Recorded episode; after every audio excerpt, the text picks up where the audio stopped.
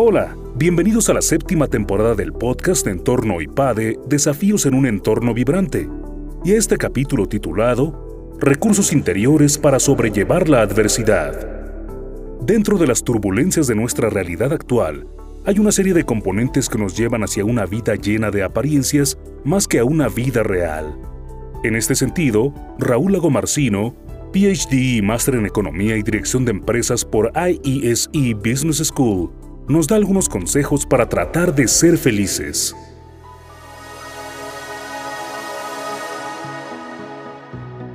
A todos nos gusta aprender del éxito, pero de verdad, de verdad, del éxito aprendemos bastante poco. Todos queremos seguir teniendo lecciones de éxito, pero de donde verdad aprende uno es de la adversidad. Pero a nadie le gusta tener lecciones de adversidad, son las más duras, pero no te las olvidas. ¿Por qué creo yo? Y acá empieza ya directamente la cosecha personal. ¿Por qué creo yo que es tan importante hablar de adversidad hoy en día? Porque nunca lo tuvimos tan fácil. Nunca fue tan fácil vivir cómodamente. Y acá yo ya empiezo a ver que algunos se revuelven y ya como diciendo, no sé si estoy del todo de acuerdo. La metáfora que uso para esto es la de los electrodomésticos. ¿Qué problema de confort tenés que no puedas resolver con un control remoto, con un dedo o con un celular? ¿Tenés hambre? Pip, pip, pip, pip. Me pido el... ¿Tenés calor? Pip, la cuestión, el aire acondicionado. Eh, ¿Estás aburrido? Prendés la tele. ¿Hace calor?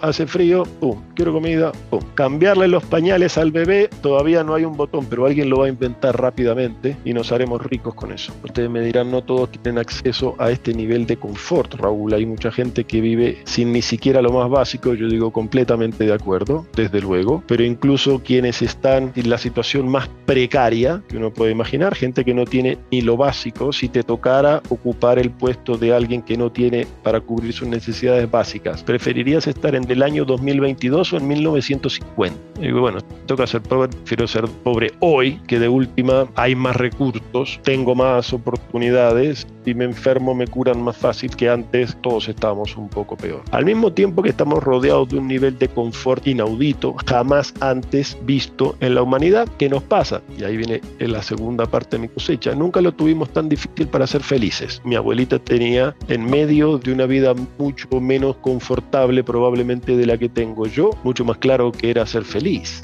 Y también esto es enormemente difícil, pero recién hablábamos, por ejemplo, de las dificultades que hay en nuestra sociedad, de ciertos líos culturales en los que nos hemos metido y no sabemos salir. ¿Qué miraríamos para ver si una sociedad es feliz o infeliz? Siempre es más fácil mirarlo por el lado negativo. Tasa de suicidio, récords históricos. Consumo de antidepresivos, récord histórico. Consumo de antidepresivo en menores de edad, récord histórico. Violencia familiar, récord histórico. Y podríamos seguir, pero no quiero ser pesimista ¿Por qué? Y ahora hago zoom en las audiencias a las que nos, nos dirigimos. Nosotros estamos en el mundo de la empresa, pareciera que si no ponemos en nuestra tarjeta de presentación CEO de al menos cuatro galaxias, es que no hemos tenido impacto en nuestra vida, nos hemos quedado a mitad de camino. Si no soy máster de siete disciplinas, cinturón negro en todas las artes marciales, vivimos obsesionados con la apariencia, vivimos obsesionados por alcanzar un ideal, puede ser un ideal profesional, que puede ser un ideal económico, si no ando en el auto que se entiende que debiera andar alguien como yo, si no mando a mis hijos al colegio donde se supone que debieran ir, si no me tomo las vacaciones,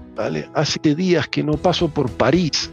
Veo que me, falta algo, ni que hablar que la apariencia puede ser el físico y la obsesión o el boom comercial que hay hoy con cirugías estéticas para ambos sexos y todo tipo de productos que prometen, no sé si la eterna juventud, pero la eterna belleza, porque lo que queremos es ser lindos. ¿No nos parece que estamos perdiendo un poquito el tren? Todo el mundo mostrando unas vidas espectaculares por Instagram y después, yo te conozco, si yo sé, ¿por qué?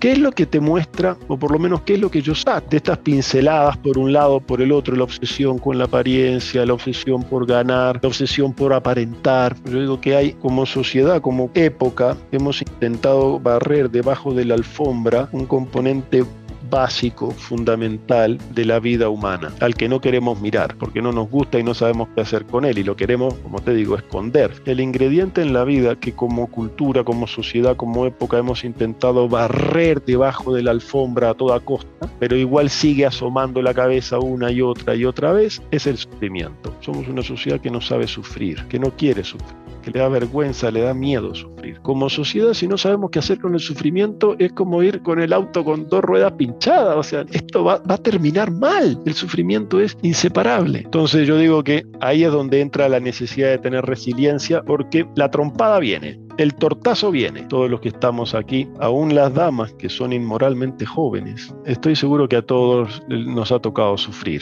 Quienes peinamos más de una cana, hemos sufrido normalmente más, no en proporción, no, nunca hay proporción de esto, pero uno dice, sí, acá las caídas duelen.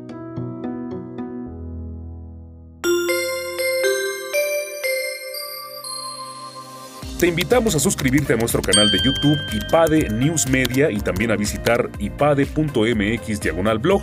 En este sitio vas a encontrar videos muy interesantes, artículos e infografías, todo relacionado con el mundo empresarial de la actualidad. Y por supuesto te invitamos a compartir este contenido. IPADE